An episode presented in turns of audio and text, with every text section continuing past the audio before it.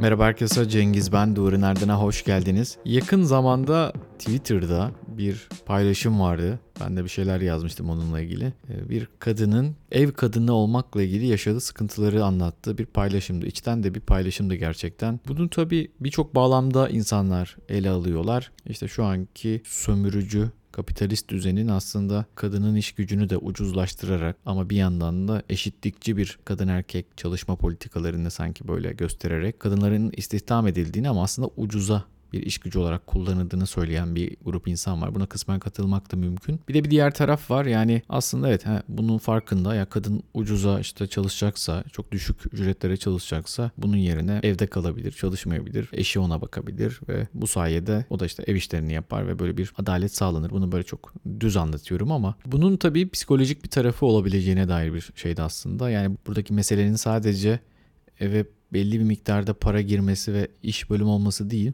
e, maddi gücün aslında kimin tarafından getirildiğiyle de ilgili bir şey vardı. Yani her ne kadar kadının çalıştığı ve kazandığı meblağ çok da böyle yüksek rakamlar olmasa bile e, bunun aslında sembolik bir önemi olabileceğine dair bir tartışma da yürüyordu. Bir de tabii ki e, burada paranın da dışında kadının başka bir hayatı olmasıyla da ilgili bir şey var aslında. Yani sadece evde kocasıyla, ailesiyle ilerleyen bir hayatın dışında bir hayatı olabileceğine dair de bir tartışma vardı. Şimdi ilginç bir şekilde buna yönelik bir vaka karşıma çıktı. E, bu tamamen bununla alakalı belki söylenemez ama benzer özellikleri olan bir şey ve bunun e, aslında ne anlama geldiğiyle de ilgili kafanızda bazı e, ampulleri yakabileceğini düşünüyorum. Şimdi bu vakayı size özetlemeye çalışacağım aklımda kaldığı kadarıyla. Bayana 28 yaşında bir hemşire ve e, polikliniğe başvuruyor. İlk başvuru anında depresif ve hatta intihar düşünceleri var. Biraz konuştuğunuzda şikayetini anlıyorsunuz. Kocası başka biriyle birlikteymiş ve kendisinden ayrılacakmış. Aslında hatta onu zorlayan şey kocasının başka biriyle olması da değil de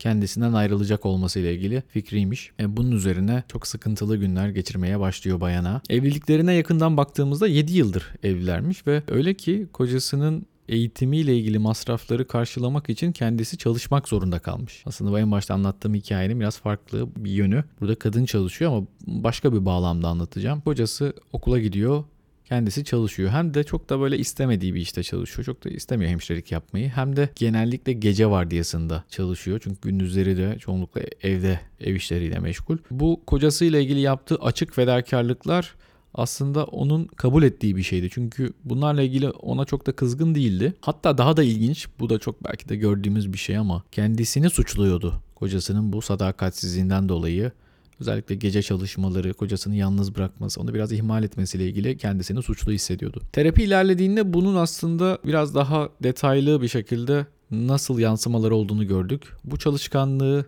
yani bu itaatkar yaşamı benimsemesi, işte gece işe gitmesi, gündüz eviyle ilgilenmesi bir yönüyle hatta tamamıyla kocasından övgü ve destek almak içindi. Kendisi bunu açık açık söylüyordu. Bu model tabii ki bu ilişki modeli ona bir yerlerden tanıdık geliyordu. Çocukluk döneminde annesinin sevgisini kazanmak ümidiyle yaptığı kardeşinin bakımı sürecine benziyordu. Burada da kardeşinin neredeyse tüm bakımını üstlenmişti. Onun küçük bir annesi gibiydi. Ancak annesinin sevgisini gerçekten kazanamadığını düşünüyordu. Ondan her seferinde annesi daha fazlasını talep ediyor ve yaptıklarını takdir etmek ya da bir övgü ona vermekle ilgili son derece cimriydi. Bu sırada babası da evdeydi ama hani o böyle çok da olaya dahil olan birisi değildi. Çekingen, hayal kırıklığına uğramış ve aile içinde psikolojik olarak var gibi görünmüyordu babası. Kendisi şunu öğrenmişti ergenliğinin bir döneminde. Annesiyle babası böyle daha genç yaşlarındayken evlendiklerinde hamile kalıyor annesi Bayan Aya ama çok da istediği bir gebelik değil ve onun doğumuyla beraber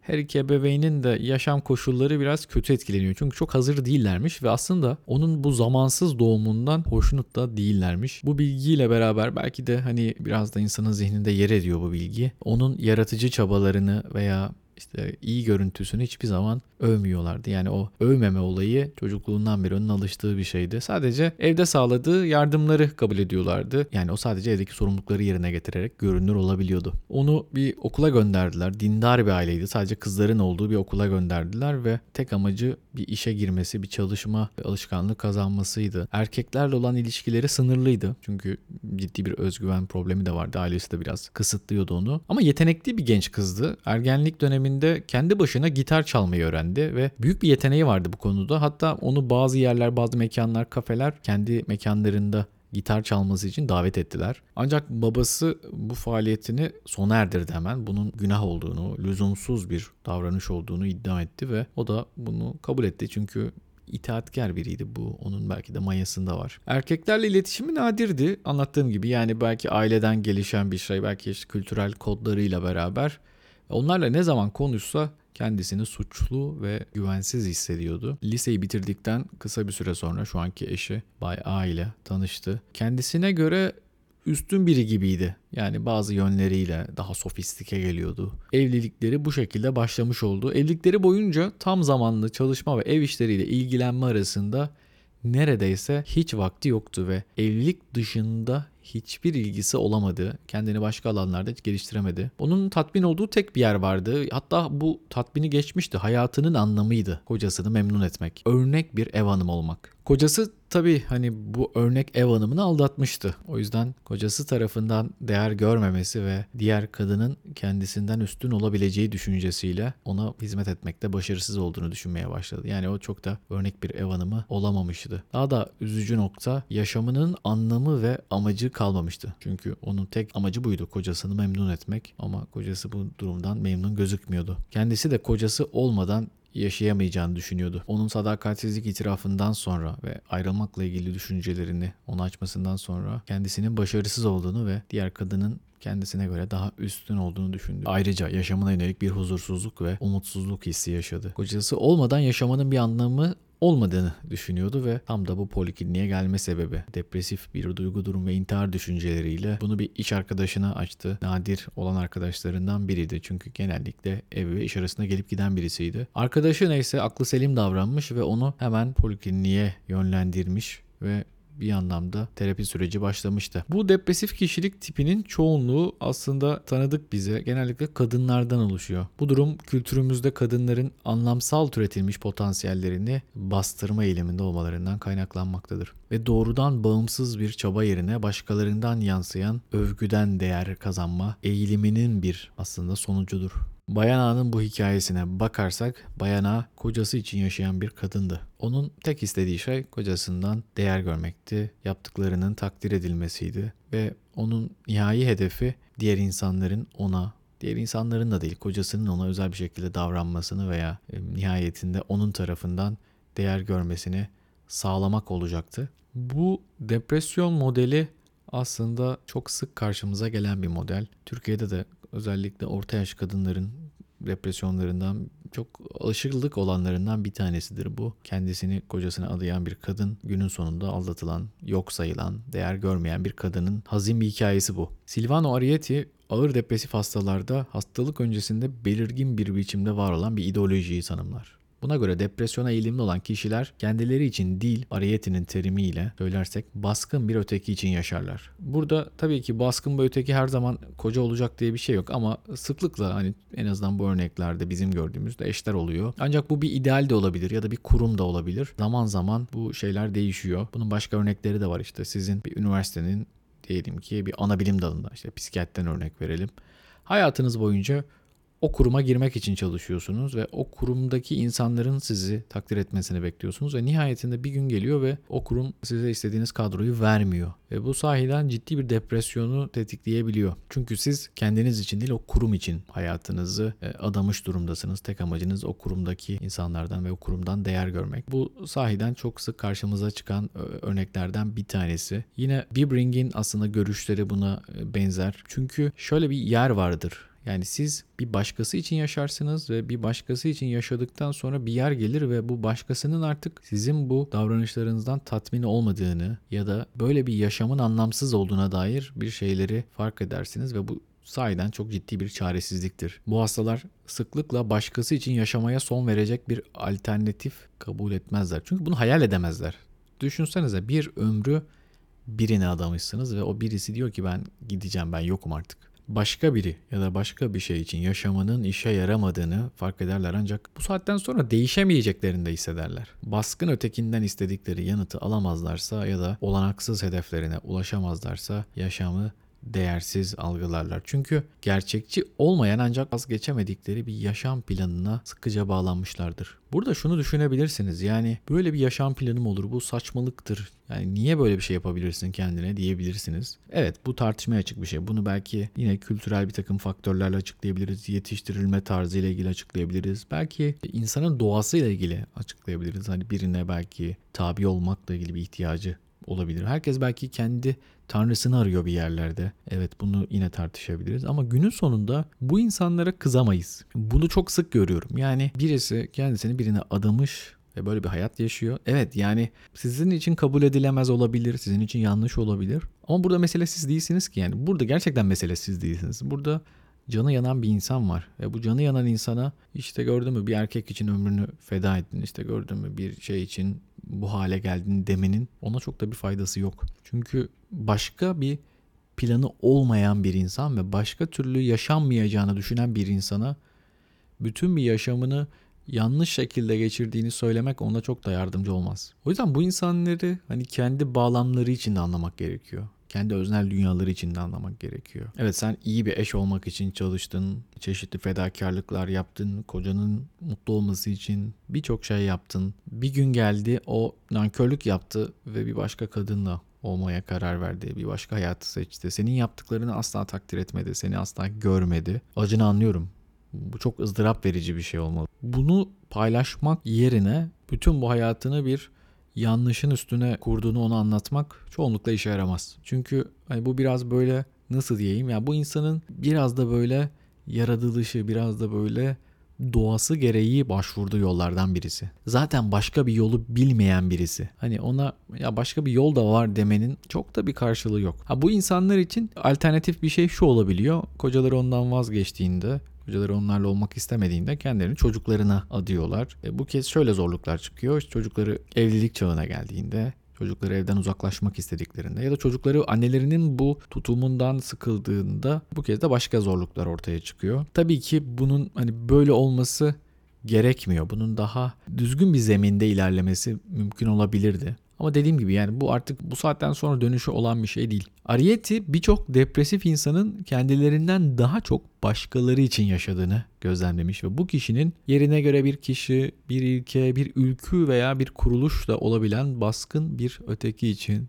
yaşadığını söyler. Buradaki alternatiflerden birisi şu olabilir. Yani benim okuduklarımdan. Yani bu insanların böyle bir modu var. Hani bir şey için yaşamak, bir başkası için, bir başka bir değer için yaşamak. Asla ama asla kendileri için değil. Kendileri için yaşamak onlara verilmiş bir hak değil. Hani bu belki terapide çalışılabilir. Uzun uzun terapide çalışılabilir. Benim buradaki kastım yani bu insanlarla ilk karşılaştığınızda böyle geri bildirimlerde bulunmamak. Hani burada ne olabilir? Düşünüyorum. Ben de sesli düşünüyorum. Belki bu insanları bir takım değerlere yönlendirmek belki biraz daha varoluşçu bir yerden. Bir başkası için var olacaksa ya da bir öteki, baskın bir öteki için bunu belki kendisiyle de ilgili değerlerle alakalı bir yere yönlendirebilir. Bilmiyorum işte bir hayır kuruluşunda çalışmak, kimsesiz çocuklar için çalışmak, en azından hani dünya için bir faydası olan bir şey. Kendisi için hani bir şey yapamıyorsa bu bu aslında bu tamamen altruistik bir şey de değil.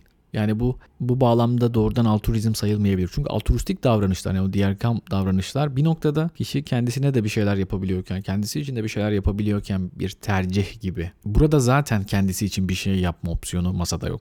Bu kurama göre, bu Ariyeti'nin kuramına göre depresyon aslında bütün anlattığım şeylerle beraber kişinin uğruna yaşadığı kişi veya idealin bir şekilde beklentilerini hiçbir zaman karşılamayacağını fark ettiğinde oluşur. Yani biz zaten bu insanları depresyonda görüyorsak artık bu insanın kendisinin de bazı şeylerle yüzleştiği bir zamandan bahsediyoruz demektir. Daha önceki hayatı da zordur. Hep bir fedakarlık, hep bir işte değer görme beklentisi, belki bir küçük övgü alma ihtimali üzerine kurulmuş bir yaşam. Bu da çok zor. Böyle yaşamak da çok zor ama en azından sürdürülebilir bir şekilde devam eden, e, belki çok da böyle renkli olmasa da kendi yağında kavrulabildiği bir hayattan bahsediyorum. Ama bir gün gelecek, bunu fark edecek ve o zaman diyecek ki evet ya ben bir hayatı boşuna yaşamışım ama başka da bir şansım yoktu herhalde. Yani ben bir hayat başka nasıl yaşanır bunu bilmiyordum. Aslında Kohut'un da depresyonu kavramlaştırmasına benzeyen bir şey. Yani bizler evet bazı ihtiyaçlarımız var bizlerin. Hayranlık, onaylanma, tasdik edilme,